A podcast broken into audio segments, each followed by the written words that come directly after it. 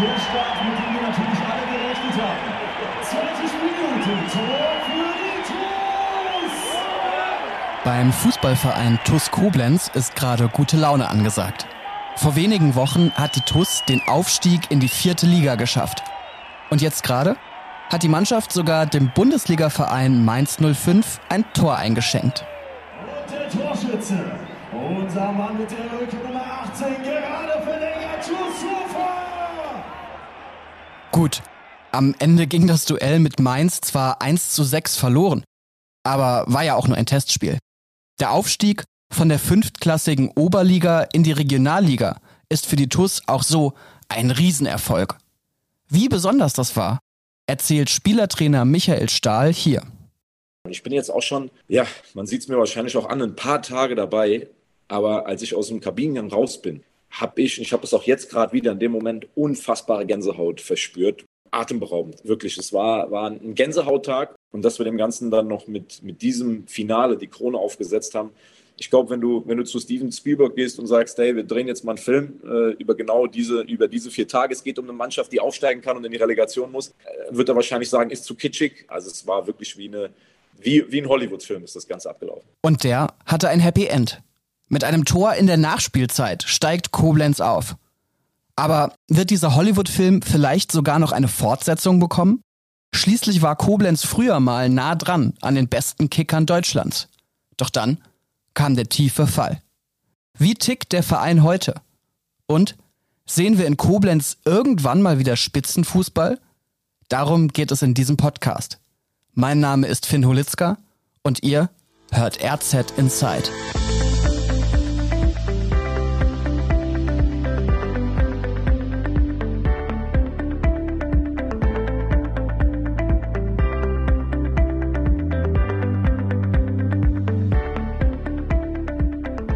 Kapitel 1 Der schwere Rucksack. Ja, man kann sicherlich äh, sagen, dass die TUS äh, eine Fahrstuhlmannschaft war, äh, die äh, ja alle möglichen Ligen in der letzten Zeit so mitgenommen hat. Sprich, mal ging es auf den Betzenberg ähm, oder nach äh, St. Pauli und dann äh, wiederum äh, ist man äh, in Mechtersheim oder in Dieflin in der Oberliga unterwegs gewesen und äh, hat dann äh, ja die Dorfvereine äh, in der äh, fünften Spielklasse abgeklappert. Das ist mein Kollege Lukas Erbelding. Lukas und ich sind Redakteure der Rheinzeitung und wir wollten für diesen Podcast herausfinden, wie die fußballerischen Aussichten der TuS Koblenz sind. Wir haben dafür mit Spielern, Verantwortlichen und Fans gesprochen. Dabei haben wir schnell festgestellt, wenn man etwas über die Zukunft der TuS herausfinden will, dann geht es kaum, ohne sich auch mit der Vergangenheit dieses Vereins zu beschäftigen. Ja, es ist in der Tat noch gar nicht so lange her, als die TuS äh, im Vollprofibereich in der zweiten Bundesliga gespielt hat. 2006 bis 2010. Und es war keineswegs so, dass man äh, in der zweiten Bundesliga direkt wieder abgestiegen ist. Äh, Im Gegenteil, man konnte sich immerhin vier Jahre dort halten und auch teilweise für Furore sorgen. Also da haben natürlich auch einige große Namen äh, ihre Spuren hinterlassen. Ein Charakterkopf, äh, wie man so schön sagt, ist sicherlich auch Mario Basler, der äh, zwischenzeitlich als äh, Co-Trainer in Koblenz äh, an Bord war und äh, dadurch äh, konnte der Verein auch ja, für ein bisschen äh, Glamour sorgen. Der gefürchtete Eckball-Spezialist Mario Basler auf der Bank oder der frühere Europameister und heutige türkische Nationaltrainer Stefan Kunz als Manager. In der jüngeren Vereinsgeschichte finden sich einige ganz große Namen. Aber auf Stichworte wie Glamour reagiert man bei der TUS heute fast schon allergisch. Hier hört ihr erneut Michael Stahl, der nach vielen Jahren im Verein heute sogar Trainer ist, obwohl er selbst noch auf dem Platz steht. Ich glaube, was super, super wichtig ist, dass wir äh, die Demut und die Bescheidenheit, die wir die ganze Saison an den Tag gelegt haben, dass wir die auch weiter an den Tag legen. Nur weil wir eine, eine große Fanbase haben, bedeutet das nicht, dass wir irgendwie einen Anspruch haben, darauf irgendwas zu sein. Am Ende geht es darum, wie gut arbeitet der Verein. Das ist ja oft dieses Ding bei Traditionsvereinen, dass man sich selber den Rucksack aufzieht. Wir müssen aber aus der Historie raus ein Zweitligist sein. Dieser Rucksack, den Michael Stahl hier beschreibt, der ist bei der TUS tatsächlich ganz schön schwer. Und Michael Stahl hat ja auch selbst einiges reingepackt. Er ist sowas wie eine Vereinslegende und hat wohl das berühmteste Tor des Clubs geschossen. Aus 61 Metern gegen Hertha BSC im Pokal. Der Weitschuss wurde später sogar zum Tor des Jahres 2010 gewählt. Da kommt Stahl und das ist ein ganz großes Ding. Das 1 zu 0, das ist ein Kunstwerk. Aus der Mitte entspringt ein Schuss. Und dann gab es ja auch noch einen haushohen Sieg gegen einen weiteren Traditionsverein aus Rheinland-Pfalz. Einige Fans denken gerne an die äh, Saison 2008-2009 zurück, als äh, im Stadion Oberwert ein 5 0 Sieg gegen den ersten FC Kaiserslautern gab. 15.000 Zuschauer, äh, das Oberwert platzte aus allen Nähten und äh, man schenkt dem Gegner fünf Tore ein. Auch wenn das jetzt alles schon ein paar Spieltage her ist und man bei der TUS aktuell viel Wert darauf legt, eher kleine Brötchen zu backen, zumindest mit einem Fußballschuhstollen steht man bei der TUS doch noch ganz gerne auf der ganz großen Bühne. Der ehemalige Trainer Colin Bell zum Beispiel tritt derzeit mit Südkorea bei der Frauenfußball-WM an. Und mit Abdelhamid Sabiri stand kürzlich sogar ein kurzzeitiger Jugendspieler der TUS mit Marokko im WM-Halbfinale. Für einen Viertligisten schon ganz gut. Warum sind die Slogans von Michael Stahl dennoch Demut und Bescheidenheit? Kapitel 2 Immer wenn es regnet. Wenn man ehrlich ist, hätten wir vielleicht sogar noch ein Jahr, vielleicht sogar zwei Jahre gebraucht, um den ganzen infrastrukturellen Teil, der hinter dem sportlichen Erfolg auf dem Platz dann am Ende ähm, steht, äh, den weiter auszubauen. Ne? Das ist so ein bisschen das Problem, was wir auch in Zweitliga-Zeiten hatten, dass wir im Grunde zu schnell sportlich erfolgreich waren und alles andere äh, hintendran nicht mitgewachsen ist. Das ist Christian Krei. Er war jahrelang engagierter Fan der TUS Koblenz und ist mittlerweile ihr Präsident. Krei bestätigt uns, was wir auch an anderer Stelle gehört haben. Eigentlich ist die Mannschaft zu früh aufgestiegen, der Verein drumherum kann mit dem Sportlichen derzeit kaum mithalten. Das geht so weit, dass sogar der Wetterbericht zum Problem werden kann, wie wir später noch hören werden. Wie kurios die Situation in Koblenz derzeit ist, benennt Christian Krei hier. Da haben wir Defizite und da wäre es eigentlich äh, wünschenswert gewesen, wir hätten noch ein Jahr oder vielleicht sogar zwei gehabt, uns, äh, um uns da besser aufzustellen. Das klingt vielleicht erstmal wie ein Luxusproblem. Aber Trainer Michael Stahl weiß, dass der Sprung von der Oberliga in die Regionalliga ein richtig großer ist. Wir kommen jetzt von einer Liga, in der so gut wie alle Mannschaften auf oder alle Mannschaften auf Amateurniveau arbeiten in der Profiliga. So, das ist, das ist schon mal einfach, was man, was man festhalten kann. Wir kommen jetzt in eine professionelle Liga, in der, glaube ich, nur noch eine Handvoll Mannschaften äh, abends trainieren. Der Rest äh, betreibt das komplett professionell.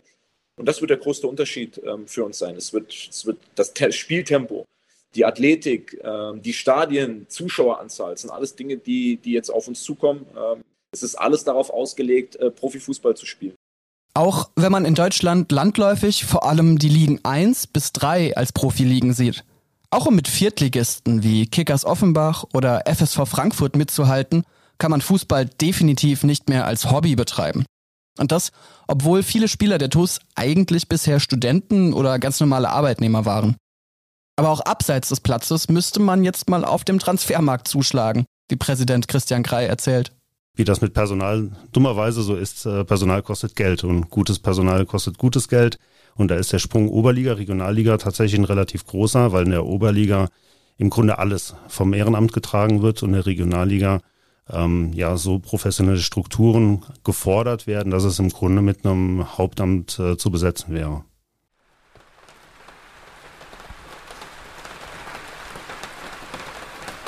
Wie sehr sich die Situation der TUS trotz der großen Vergangenheit mittlerweile von Erst- oder Zweitligateams unterscheidet, das zeigt dieses Beispiel. Für den wirtschaftlichen Erfolg der TUS spielt sogar schlechtes Wetter eine Rolle. Lieblingsbeispiel sind die Zuschauerzahlen. Es macht für uns einen Unterschied, ob es regnet oder ob es nicht regnet. Das macht dann halt am Ende des Tages vielleicht direkt mal 3, 4, 500 Zuschauer aus.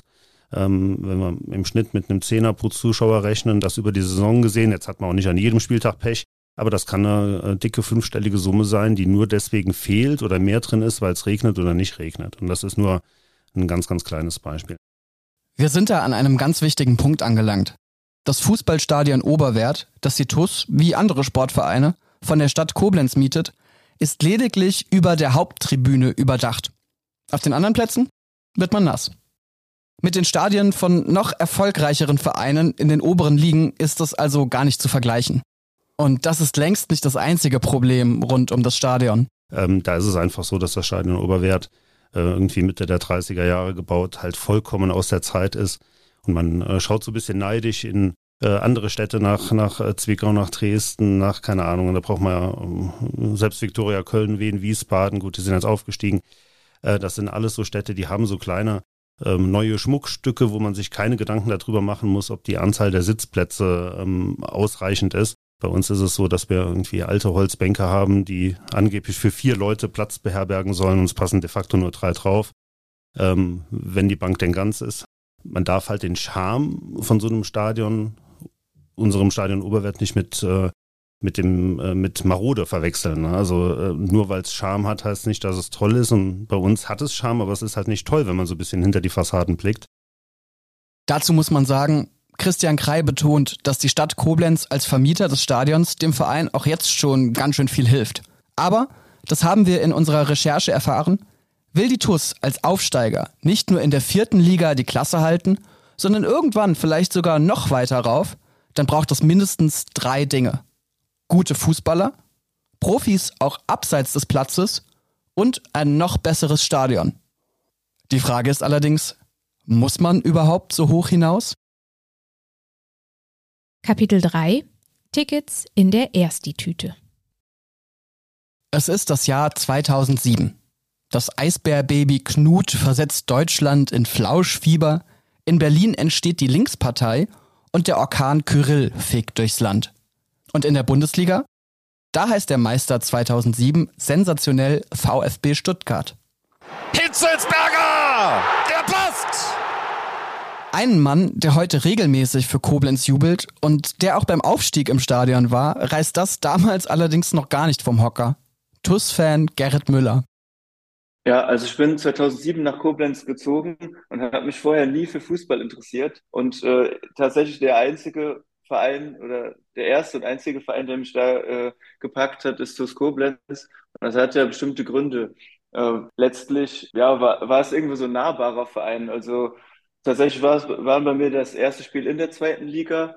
Und äh, ich kam da über Freikarten irgendwie dran, die in der äh, erste Tüte von der Uni drin waren. Äh, und das hat dann irgendwie dazu geführt, dass ich jetzt so äh, ja, viele Jahre da die Spiele besuche letztlich. Vom Fußball-Analphabeten über Tickets in der Ersti-Tüte zum Fan. Gerrit hat also schon einiges mit der TUS erlebt. So manches hoch, aber auch viele Tiefs. Nach dem Abstieg aus der zweiten Liga konnte die TUS 2010, 2011 eigentlich ganz gut in der dritten Liga mithalten. Das war auch die Saison von Michael Stahls Tor des Jahres im Pokal. Doch am Ende ging es aus nicht sportlichen Gründen dennoch in die Regionalliga. Zweite Liga, dritte Liga, vierte Liga. Damals war echt viel los bei der TUS. Fan Gerrit sagt deshalb, also ich persönlich ärgere mich eigentlich immer so ein bisschen, wenn man direkt immer auf diese Zweitliga-Zeit angesprochen wird, weil es liegt lange zurück und klar, die Zeit äh, gab es und äh, es war irgendwie auch eine Zeit, die zu, zu TUS gehört, aber ähm, ja, letztlich ist es jetzt ein neues Kapitel und ich finde eigentlich, äh, so wie es jetzt ist, äh, viel angenehmer. Und auch für Spielertrainer slash Vereinsikone Michael Stahl, der auch im Sponsoring des Vereins tätig ist, hat sich der Kulturwandel bewährt. Von glamourös zu grundsolide. Wir merken, dass das in den Gesprächen, äh, dass es nicht mehr so ist, dass man reinkommt und das heißt die überhebliche, arrogante Tuss, die eben von Zweitliga-Zeiten redet, aber Oberligist ist. Okay, okay. Aber jetzt mal Hand aufs Herz, Vereinspräsident Christian Krall. Bescheidenheit ist eine Zier, aber kann die TuS Koblenz wirklich schon mit dem Status Underdog in der vierten Liga zufrieden sein? Ich sehe es schon so, dass mittelfristig die TuS ein ganz klassischer Drittligist ist.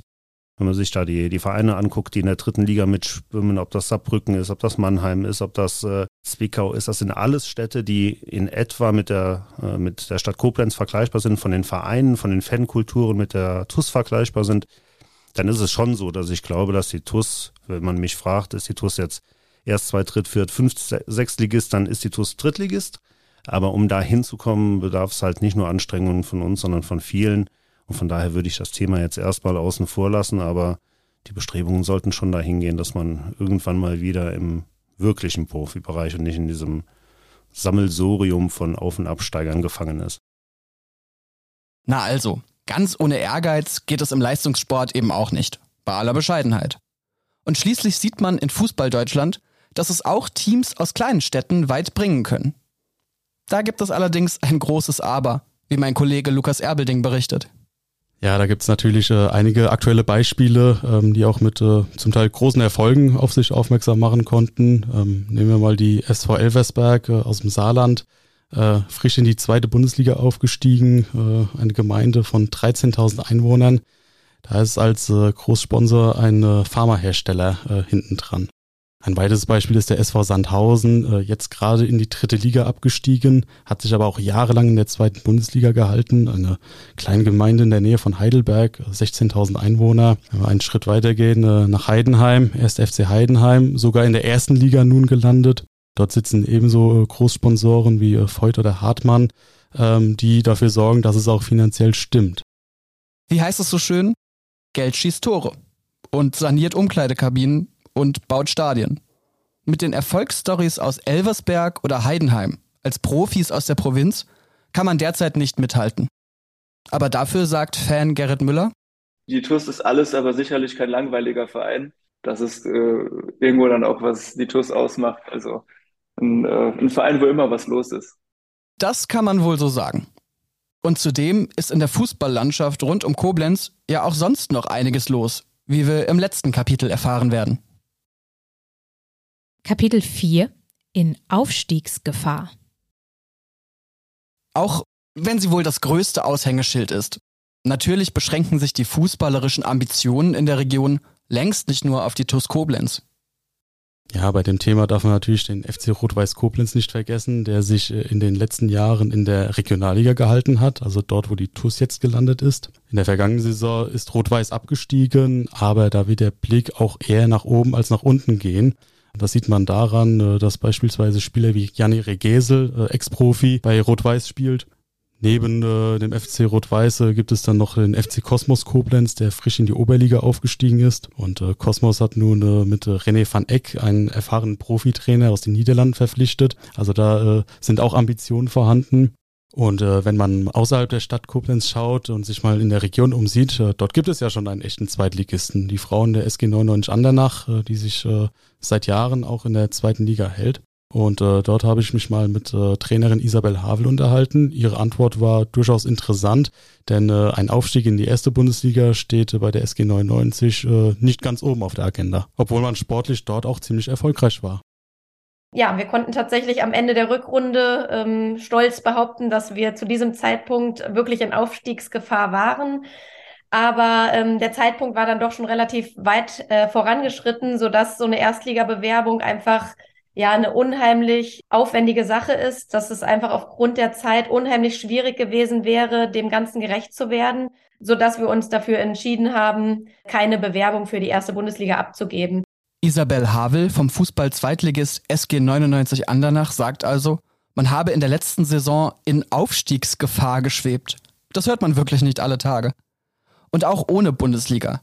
Als Zweitligist sind die Andernacherinnen in der Region jetzt schon die erfolgreichste Fußballmannschaft. Wobei die Budgets und Bedingungen natürlich nicht mit denen im Männerfußball vergleichbar sind, zumindest noch nicht. Interessant fanden Lukas und ich aber, am Ende ähneln sich die Probleme doch wieder. Denn so wie bei der TuS Koblenz gibt es auch in Andernach nicht nur sportliche Fragen zu klären, wenn man den nächsten Aufstieg anpeilt, sondern auch solche rund um die Geschäftsstelle und das Stadion. Man braucht eine Flutlichtanlage mit 800 Lux. Das soll wahrscheinlich sogar noch gesteigert werden auf 1000 Lux. Das hieße, wir müssen unsere Heimspielstätte in Andernach verlassen. Ähm, im, Im Verbandsgebiet ist überhaupt nur die Möglichkeit, dann Koblenz und Trier sind überhaupt die einzigen Orte, die überhaupt so eine Flutlichtanlage ähm, zur Verfügung hätten.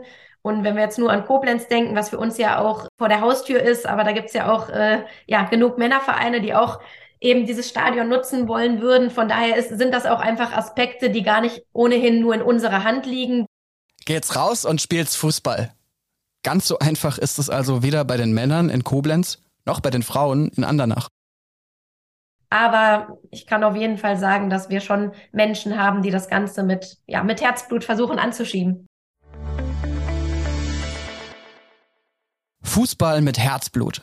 Das gibt es in unserer Region zuhauf. Ob in Koblenz, Andernach oder bei den vielen kleinen Clubs rundherum. Die Frage, ob wir hier so bald mal wieder richtigen Spitzenfußball erleben, ist trotzdem nicht leicht zu beantworten. Klar, Einerseits hat beispielsweise die TUS Koblenz ein Fanlager, das die Mannschaft auch mal durch enge Spiele tragen kann, wie beim Aufstieg gegen Groß Asbach.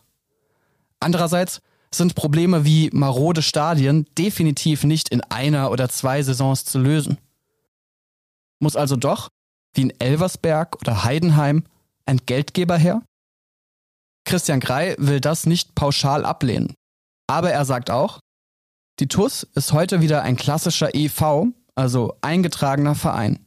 Zitat Christian Krei. Hier kann ein Investor im Grunde nichts haben, außer Spaß.